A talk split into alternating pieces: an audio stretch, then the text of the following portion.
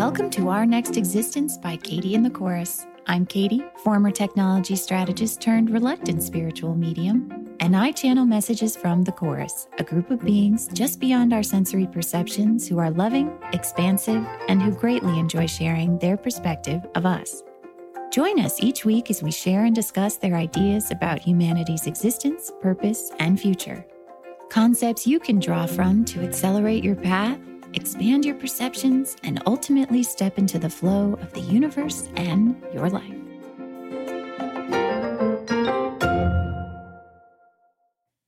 I've been thinking a lot about last week's episode since I recorded it, in which we talked about the life giving power of preference and also death. Now, as usual with the chorus, there's about 20 or 30 layers in each episode about what they're talking about, which I know that some of you have probably sensed as you've come through season one and season two. It's like you catch a meaning in maybe the first listen.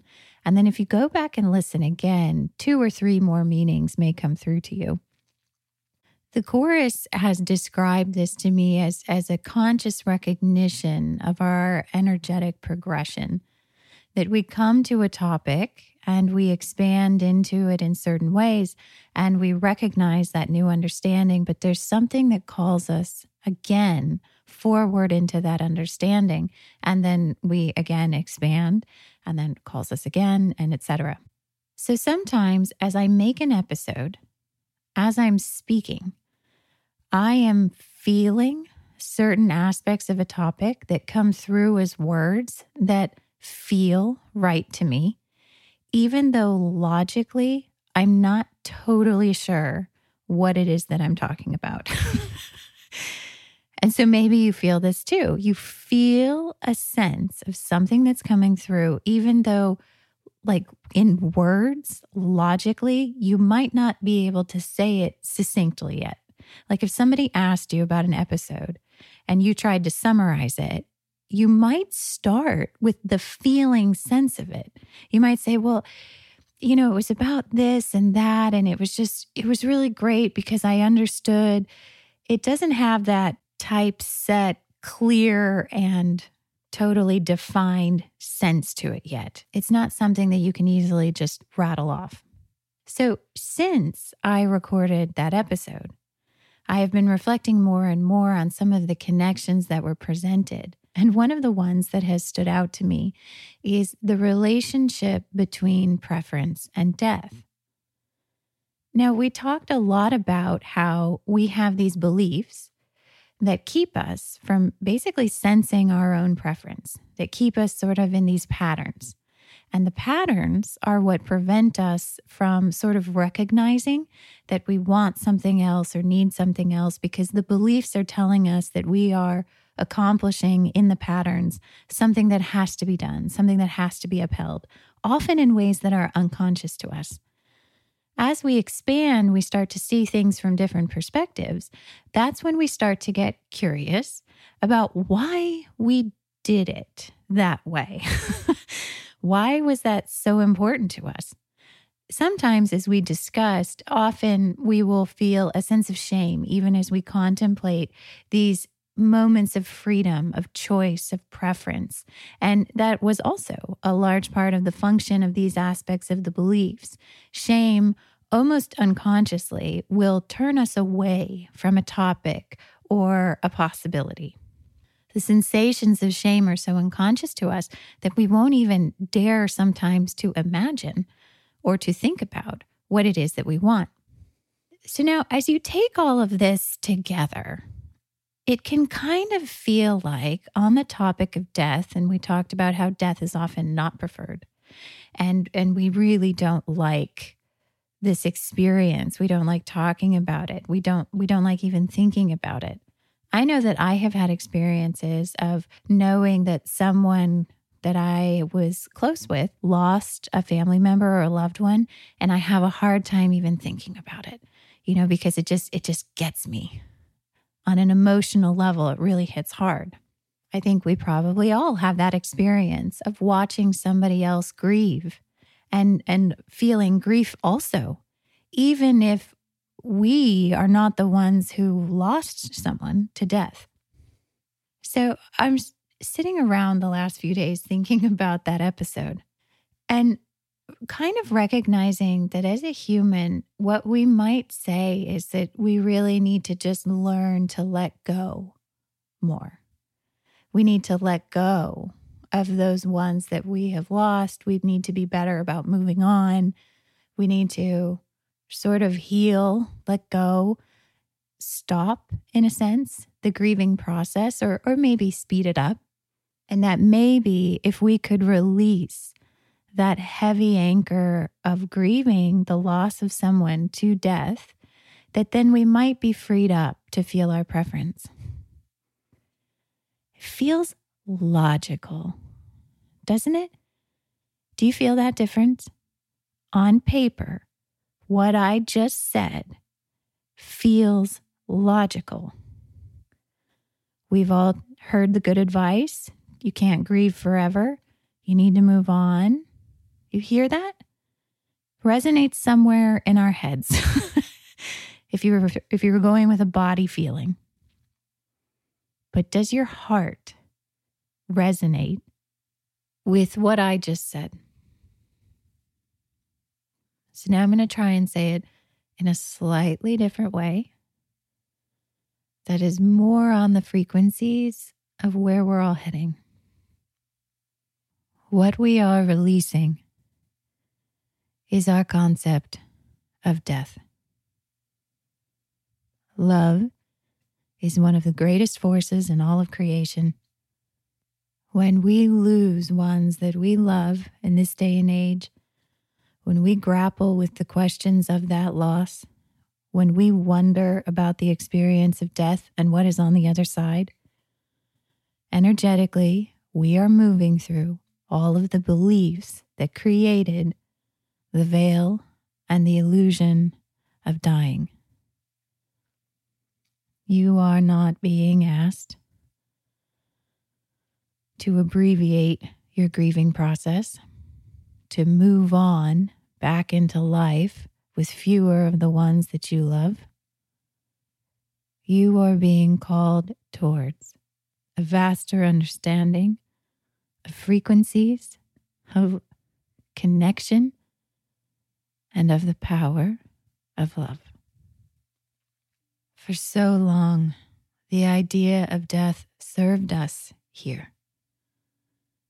It was the great barrier that reinforced and upheld our experience of limitation, which we chose. From never wondering, even, or being able to conceive of even anything on the other side, to spending quite a few millennia preparing for death, fighting death, trying to thwart death, we gave ourselves incredibly expansive experiences that we are coming to understand. And now we are releasing all of those things. And what we find in that release is that we prefer not to lose.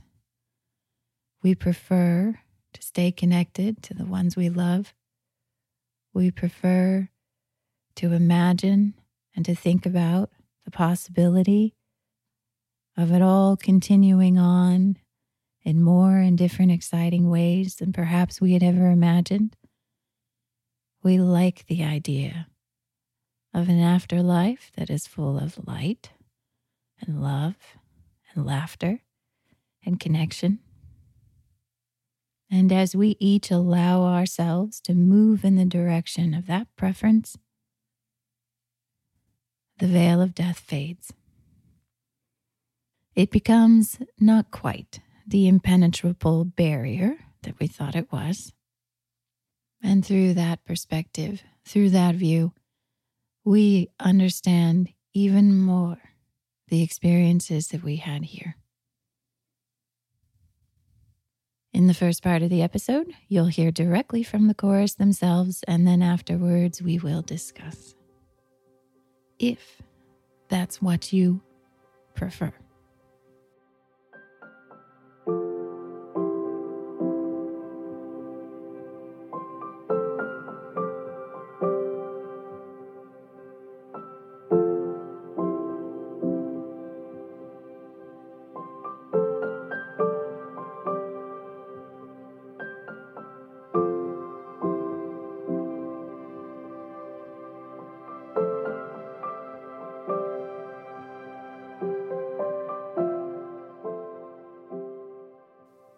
Dear ones,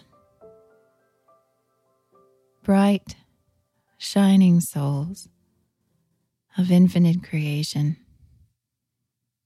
powerful creators of a vast experience of limitation, teachers to us all about ourselves, about possibilities, about existence itself. We delight in being with you because there is so much to delight in around you, about you, because of you, within you.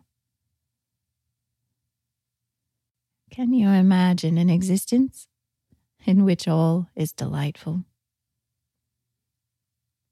Can you sense the possibility of that kind of trust? Where you are not calculating or planning or worrying, where you are purely afloat in the present moment, experiencing with your entire mind body instrument the anticipation, the expectation, and a sense of reassuring love that surrounds you always. And a human might say, What would we do all day? if we are simply floating through a vast existence of infinite love, what's the point? Might even feel a little boring at times. The suggestion of an idea of something so easy that everything you ever desire is at your fingertips in a moment. And this, dear ones, is the culmination of the vast belief system complex that you built that we adore so much. That from our viewpoint, the thrill of the universe is never ending. The joy, the fun, the exhilaration, the sense of invincible power is ever expanding. And yet, at the suggestion of these things, a human might feel a slight withdrawal from that infinite concept questions that seem to suggest that it may not be all it's cracked up to be, or that it may be lacking something that you have here. There are many ways to look at a human existence. One way, by our view, is a path of increasing limitation deeper and deeper resonance with a set of most profound frequencies in the universe that caused, that beget, an expanded acceleration through the universe and creation. Another way to look at the human existence here is one of suffering, is one of inferiority. As you know by now, we hold each of these perspectives in equal turn. All perspectives in creation are expressions of that one love. Therefore, as often happens, when expanding through different viewpoints of increasing clarity, it is not about deciding which one is right. It is about discovering what it is in each of these perspectives that you prefer. And you might say, how could there be anything in the perspective of humanity as an inferior race that I might prefer? Well, it might depend upon what that inferiority connected to. what it accomplished, what it did, what other frequencies it affected. You see, the idea of looking at things in a vacuum, as a human would say, in a one at a time kind of manner, is a very human perspective. If you take any of the perspectives that you are about to encounter in singularity, you may find yourselves unable to truly connect to them, to truly understand what it is about yourselves and your experience here that you better understand by way of encountering that perspective.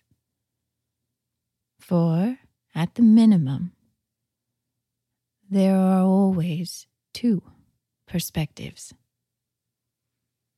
The perspective that you are encountering, even if you are choosing to look at it in a one at a time kind of fashion, but always and inevitably your perspective too. Is that what you feel always? That humanity was inferior? Has this perhaps been suggested to you? And by way of encountering this suggestion, you are now coming to a conscious recognition of how you feel? Do you sense within yourself a larger capacity and an untapped potential that has not yet been expressed by anything in your conscious recollection of your existence here? Do you know somewhere inside of you that there has to be more, much more? When you are able to begin to recognize that your perspective is unfolding for you in every present moment, you return again and again to the wellspring of clarity that is yours. No matter what you are encountering in your perception of the universe. Do not fear, dear ones, any other being that arise, that arrive, with flashes and tremors and great noise. For it is no accident that you are encountering that perspective. And if you return again to your own connection to the infinite, to your perspective, you might find that it awakens within you incredible things. We adore the incredible beings that you are, and we await with great anticipation all that you will see. We love you infinitely.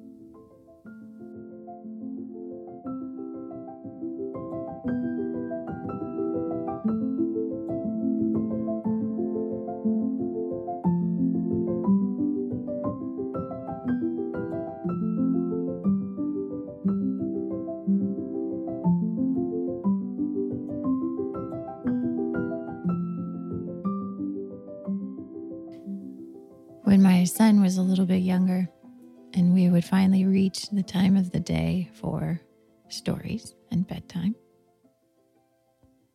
I was sometimes a little bit exhausted. As parents everywhere, all over the world, can relate to. Sometimes by the time in the day where you are tucking them into bed, you're sort of hitting empty on on the gas. And that's right when they ask for, you know, one more thing, just something else. and so I got this idea from a family member that if they ask for a story and they want you to tell them a story, you know, sometimes when you're that exhausted, it's like, I have no idea how to be that creative right now. and so, what I started to do was to just tell him the plot lines from movies that he hadn't ever seen. so, you know, retelling as best as I can with, you know, drama and different voices and things like that, like something I just watched or, you know, famous movies.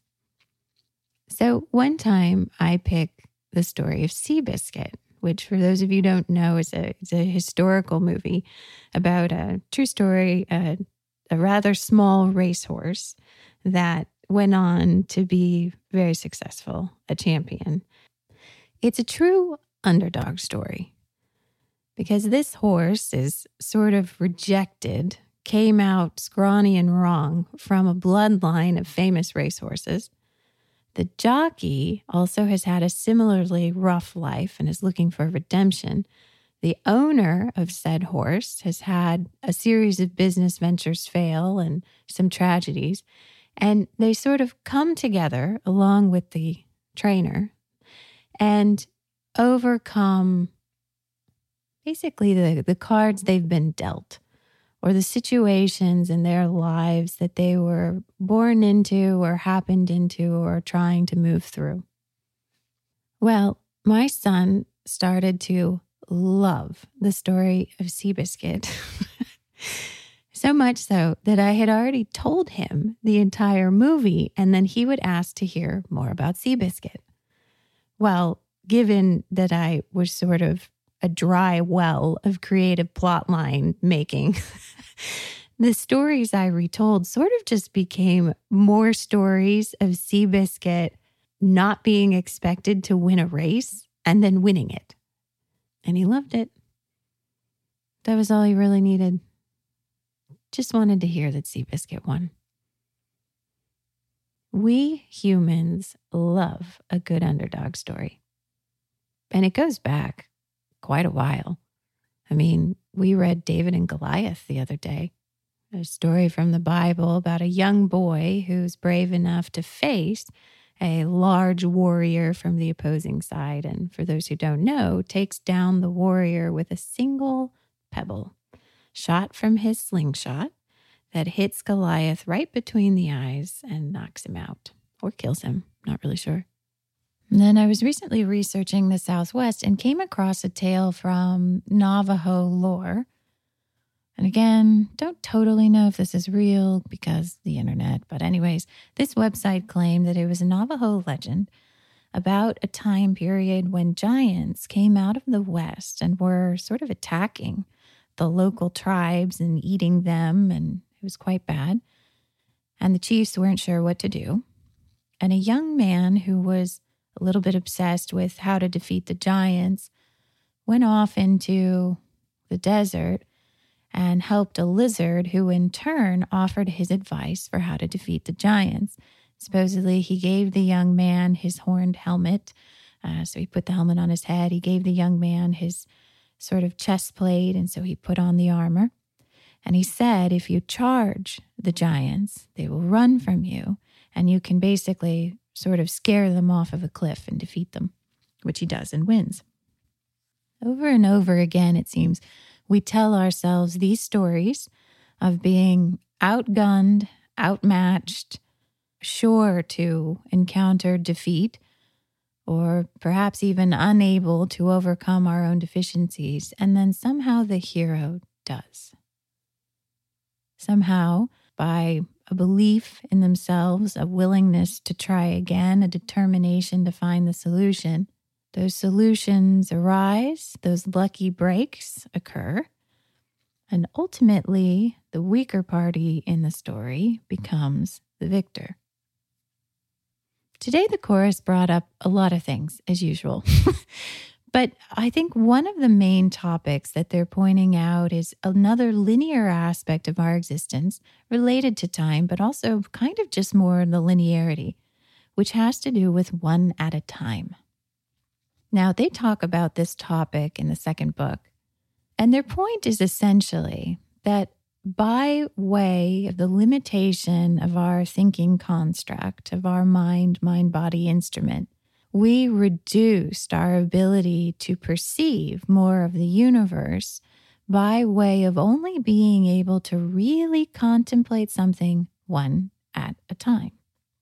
Now, this is interesting to us in the era of multitasking, where supposedly we can't do it very well. And according to the Chorus's perspective, this would be true because we are just expanding back into a place of being able to do more things at once. As we've talked about the difference between focus and attention in the first book and then over these episodes, you'll recall that from the Chorus's viewpoint, focus is that narrowing sensation. It is that turn off all the sounds, close the door, just my book or just my one thing in front of me so that I can really focus on it. They connect this to this limiting function of the, the mind. The sensation that we have is one of a stripping out. I need to focus, meaning I need less. I need less distraction, less noise, less conversation in order to get to an understanding or something accomplished or something that I am deficient in now. I don't have it yet. I need to go study it or I need to go get it done. They contrast this with the idea of attention, which to them is an expansiveness. When we are paying attention, we are sort of doing our best to take in everything we can. All of the slight innuendos, all of the visual observations, everything that's happening in the room around us. When we are paying attention, we sort of lift up and look around. They liken this to more of that expansive place that we are moving into, where it's a present moment presence in which a lot is being absorbed or received as opposed to processed and analyzed.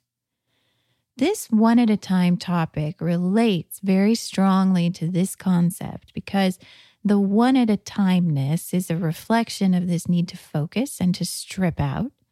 Whereas when we are taking in or doing multiple things at once, it is a more expanded version of this attentiveness, of this, this allowance of everything that's happening around us. Now, it's no surprise that at the current juncture and awakening, we sometimes suck at this because what we're up against and what we're moving through is a vast, colossal, galactic belief system full of things that caused us to need to strip things out and focus in order to function in a mental way.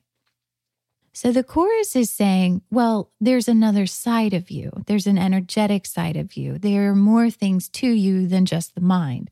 They don't necessarily take issue with the fact that the mind has to do things one at a time. They're simply suggesting that there are other pathways. There are other ways of looking at situations. So, one way to experience a reality or an existence is in a one at a time kind of fashion but that there may be other ways in which you could receive more at one time. And it, it almost has to have that sense of flow, doesn't it?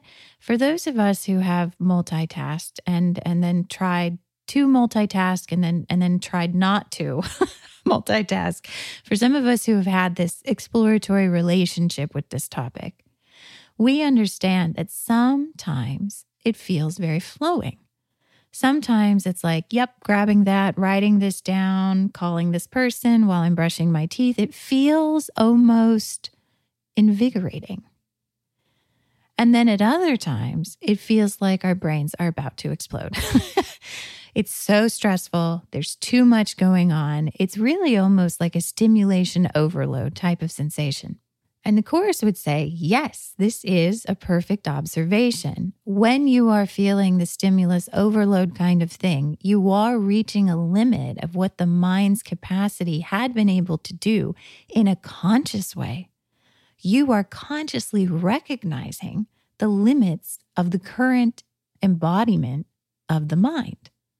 And in those flowing multitasking moments, you are experiencing more of that energetic presence, more of that flow, or maybe you're not calculating as much. You're simply moving to, oh, yeah, that, and then this, oh, yeah, that. It's a lighter presence, it's a lighter receiving of things as they are coming up. It is not a mental prioritization that then you are trying to enact. It is a presence in what is happening around you and sort of the things that pop into your head or your field of perception next. So, as usual with the chorus, they don't have an issue with the manifestation. They are not picking apart multitasking.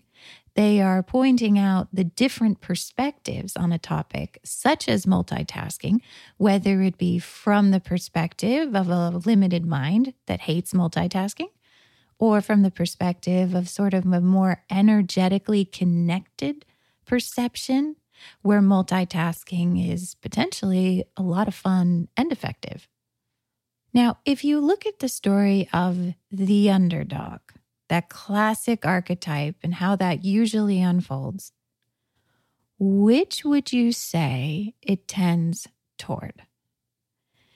Is the underdog story a one at a time kind of story? Or is it a multiplicity of multitasking kind of story? Often, in the ways that we retell the underdog story, there is a focus upon these two parties or these two factions or, or collections of parties, however you decide it. There is typically the underdog, the one that must overcome, and there is the thing to be overcome. And perhaps it's not even an opposing faction or being, perhaps it's simply that the underdog is trying to be successful in a music career. And this underdog has to overcome all sorts of barriers to get into the open mic night and write those songs. And then someone steals their songs and then they have to write even better songs. Right. So in this story, there is often this ongoing back and forth relationship between the object of their goals to beat Goliath, to have a successful music career, and then what the underdog must overcome. If it were not in a one at a time kind of fashion, if there were not simply these two parties, what might a multiplicity of the underdog story look like? What might it look like on a more energetic level?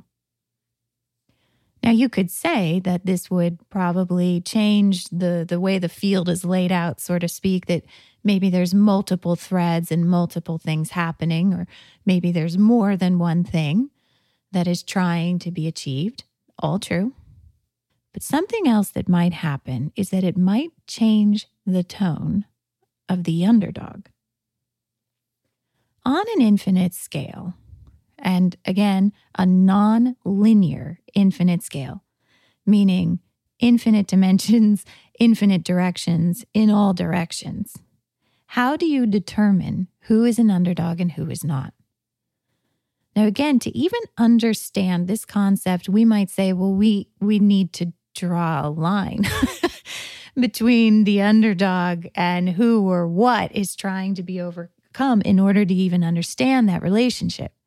So you see, this one at a time type concept springs up everywhere in how we try to understand the universe and our position in it. Oftentimes, when we talk about an infinite scale, we say, well, there's people more unfortunate than you. As in, you're on a line, we are all on a line. There are people who are more fortunate than you, and there are people who are less fortunate than you often this one at a time concept is, is really how we position ourselves in our mental constructs of what we are capable of and what we're not. In school, in learning, we understand who's smarter than us and who isn't. In sports, we understand who's better at that sport than us and who isn't.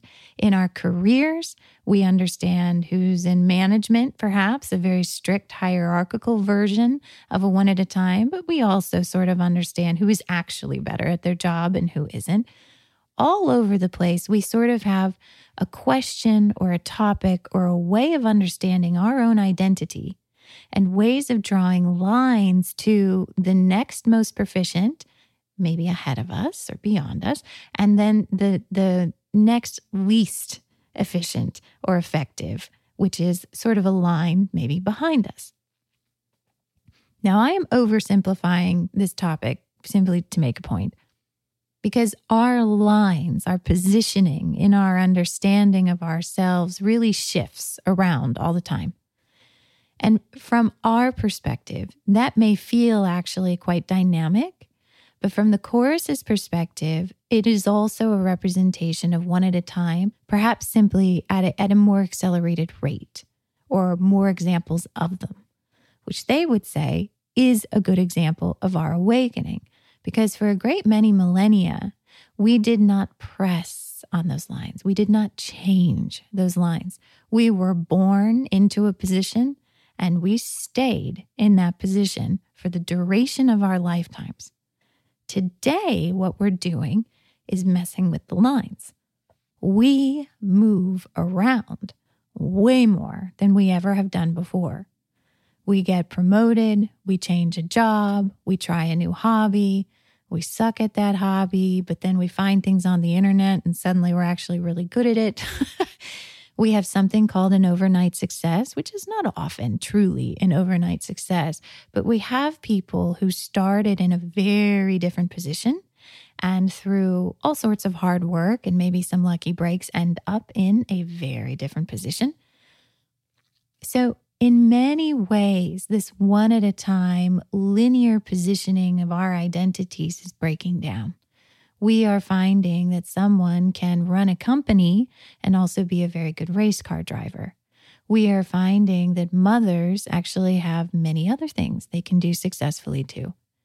At times, this throws many of our ideas of society and order into question because as many of these lines break apart, what it is representing and reflecting is a fundamental shaking loose of the underlying structure of this delineation. As I was finishing the end of the first book, the chorus and I were doing a lot of sketches that ultimately became the final versions of the diagrams in the first book. Much of that content began as diagrams, about 50% of it, and then I wrote the words into the chapters. But then as we came to towards the end of the editing process, there was a day where suddenly 12 more illustrations came out of me. It was not something I expected. it was a very strange sort of, oh, I need to draw now. And then it all sort of came flooding out of me. Now, I could say that maybe I channeled them, but I got the sense that I had already channeled them or understood them somehow. But that moment arrived, and it was time for me to draw them. This aspect of timing has shown up again and again for me through this process. That there are things that you feel that you know, but they don't actually kind of come out of you into a five senses manifestation until you reach a certain time, a, a, certain timing.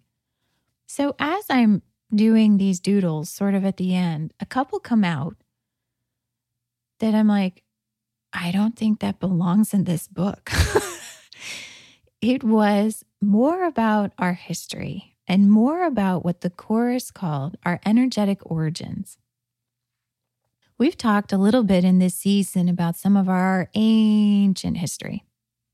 And we've talked a little bit about the line of time and how you could also look at time from a hub and a spoke type model where we exist here in the present moment and other times to which we are connected to are reflections of sort of what we're energizing here and now. But as they started to talk to me about sort of this energetic lineage before we arrived here, I started to get the sense that some of the counterparties or others that we had sort of broken off from were still alive and well somewhere in the universe. At the time, this really tripped me up because we were talking about a people or a type of existence that we were there was sort of a break off energetically, and we started to follow in the path of a different resonance. And those other ones are still out there somewhere. And I couldn't understand in my linear based concept how those two things could exist concurrently. It broke my understanding. I needed a line. I needed to understand how we got from that point A, way, way, way in ancient history, to here, to point B. And the fact that there was this like loose end of a group of beings that chose to go off in a distant existence and are still out there felt really disconcerting to me. So I started to ask questions about this ancient type of being that we were, and they gave me a name which I'm still not sure I heard correctly, but they said at that time we were the Baleem.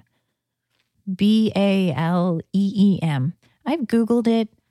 I have not found much with that word, so I'm not sure where this word came from. and it may simply be my best interpretation of their perspective. But suffice it to say, at some point deep in our history, we were destructive without remorse.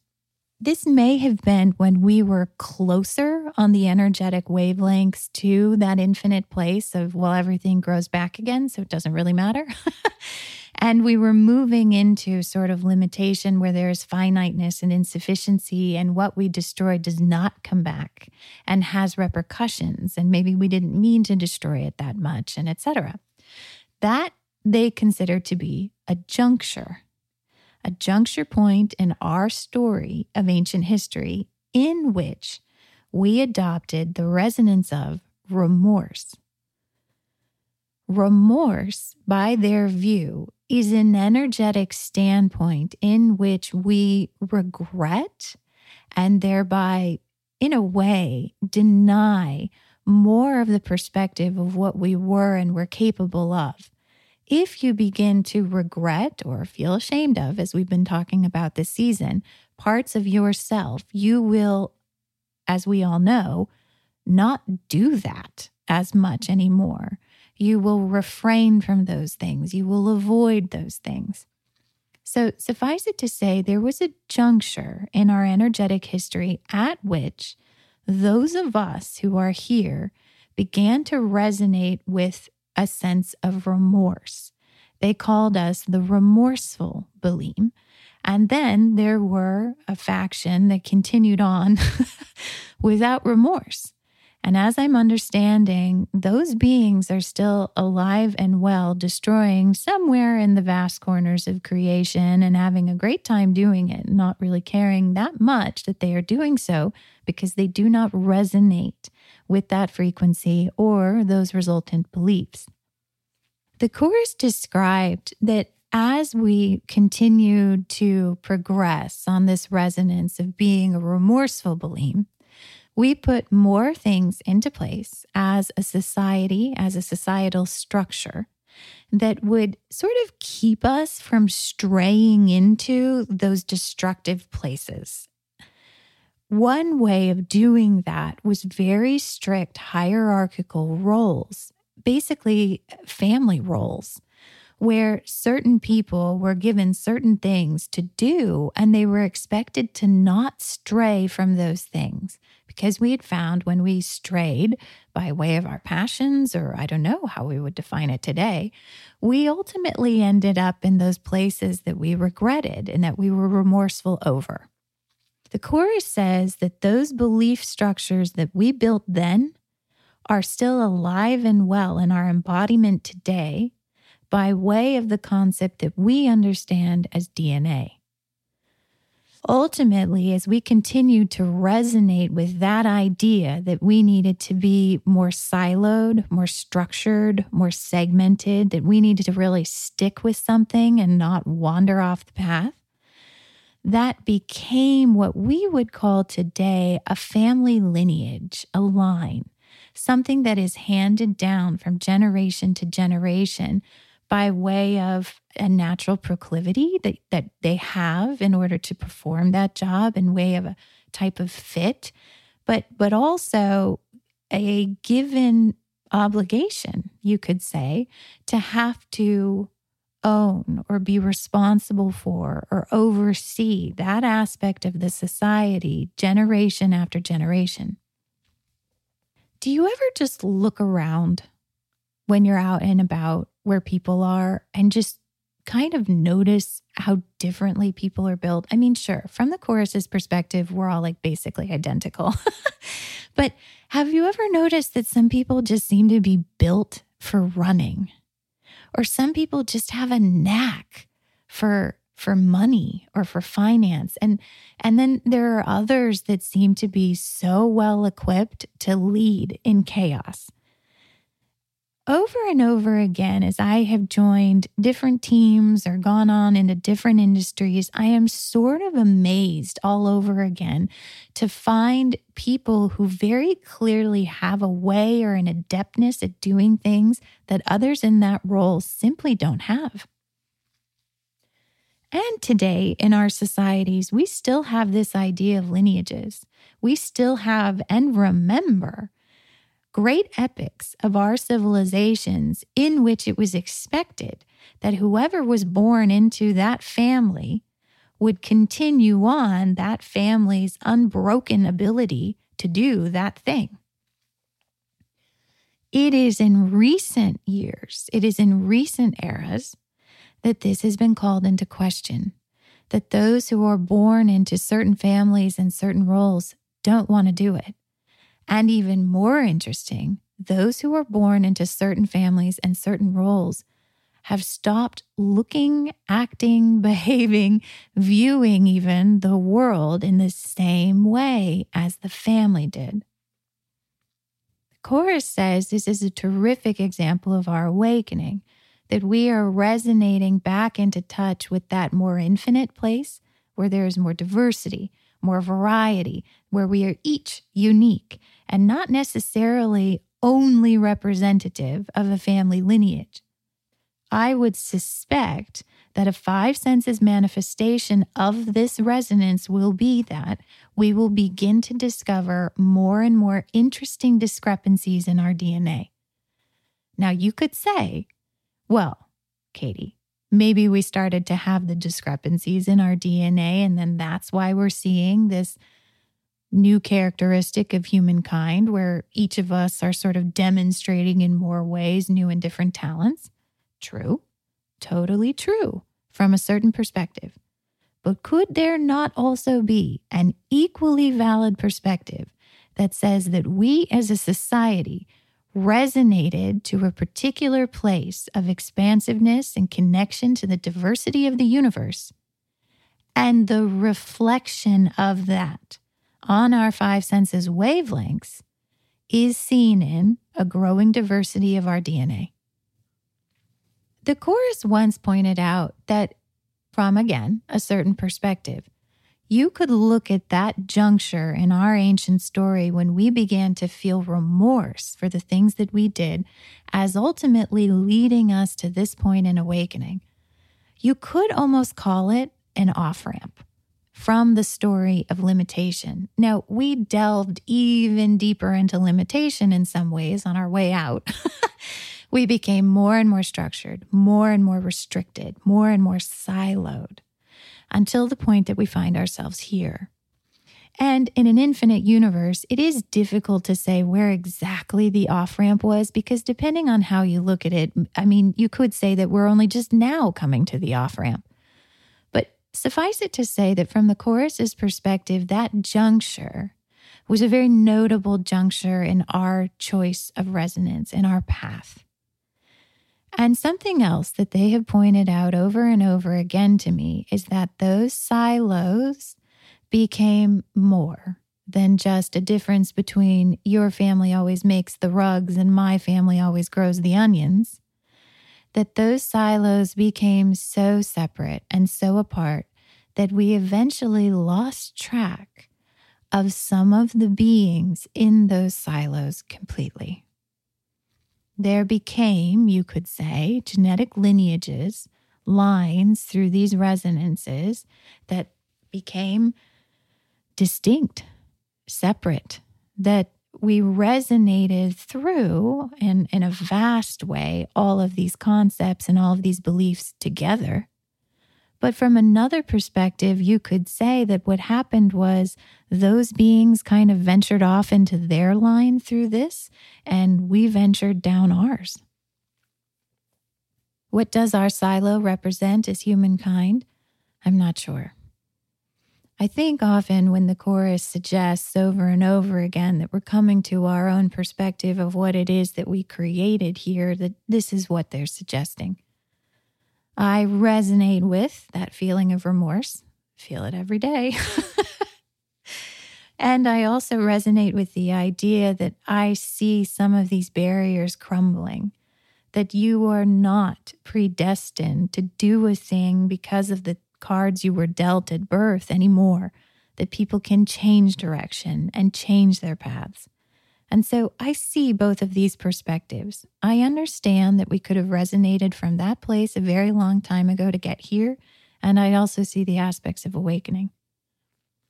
As the chorus talks a lot about how we will be reconnecting with many other beings in the universe, it would not surprise me that if one of the first classes of civilizations that we reconnect to are essentially the lost brothers and sisters from these other parallel and siloed paths that we all took through these last phases of limitation.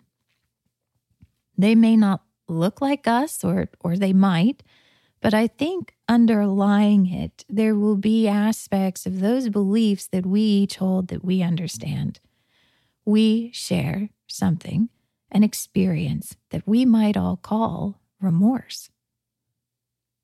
And should we begin to encounter other species, other races that do not resonate with a concept that we all consider to be remorse, then we may recognize them in that way as being that other class, that other type that ventured off into a different direction from that crossroads of a very ancient time. But perhaps what's the most interesting thing to recognize about that is that at some point we were on the same path together before that crossroads, before that juncture and that off ramp. We were creating an experience of destruction together. So, as usual in an infinite universe, it's up to you where you draw the lines and the delineations. Did our point A to point B begin at that juncture when we began to resonate with remorse? Or did it stretch even further back in time to a place that we may not remember, but that we resonated with?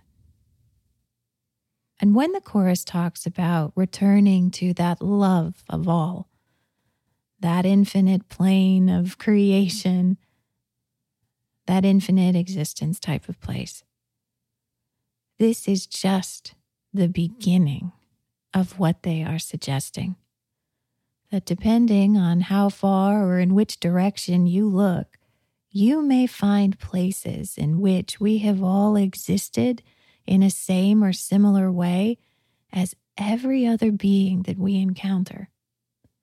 That is an expanding perspective. That is an expanding clarity. That is greater connection, in which, as we take on more and different perspectives on our own existence, we find a renewed understanding and connection to every aspect of creation that we encounter. As we come through our underdog story, yes, there are times when it will feel like it is us versus the obstacle. but as we begin to feel the silos break down, the definitions crumble, the ways that we segmented ourselves fall apart, we may find that we are never alone. It is never just us versus the world. There are many paths and many options, including even understanding that we have been David and we have been Goliath. And in this way, every underdog story is true. Because ultimately, we all will be victorious. I used to watch the families on TV praying to God that that could be me. Why does their life look so easy? And every problem ends so cheesy. Then I start to wonder, like Stevie, What would I get the fam if the money ain't a thing and the holidays were bang? But would I be okay if it never ever changed? We don't let the special moments go and just slip through the clock. Cause we know the presents ain't the things hiding in the box. I used to be sad, cause we didn't get a lot. Until I learned that you gotta love what you got. We don't have your picture perfect cookie cutter. No, it's not your usual, but this family's beautiful. We don't have your picture perfect, cookie cutter. No, it's not your usual, but this family's beautiful. We would exchange gifts. Thanks so much for listening. We hope you found these messages to be helpful. May they accelerate you on your path wherever you'd like it to go. For more information on the chorus and I, our podcast, book, or how to get in touch with us, visit katieandthechorus.com. Thanks again. See you next time. We don't let the special moments go and just slip through the clock. Cause we know the presents ain't the things hiding in the box. Be sad, cause we didn't get a lot. Until I learned that you gotta love what you got. We don't have your picture perfect, cookie cutter. No, it's not your usual, but this family's beautiful. We don't have your picture perfect, cookie cutter. No, it's not your usual, but this family's beautiful. It was in the 1980s. My mom and them had rented a house on Dewey Street in Flint, Michigan, and it had a fireplace. I love fireplaces. It was the holidays. I walked in the house, threw my coat off, sat on the floor, and started singing chestnuts. Oh, We don't have your picture perfect, cookie cutter. No, it's not your usual, but this family's beautiful.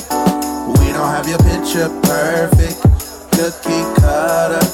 No, it's not your usual, but this family's beautiful. We don't have your picture perfect, cookie cutter. No, it's not your usual, but this family's beautiful. We don't have your picture perfect, cookie cutter. No, it's not your usual, but this family's beautiful. Bye.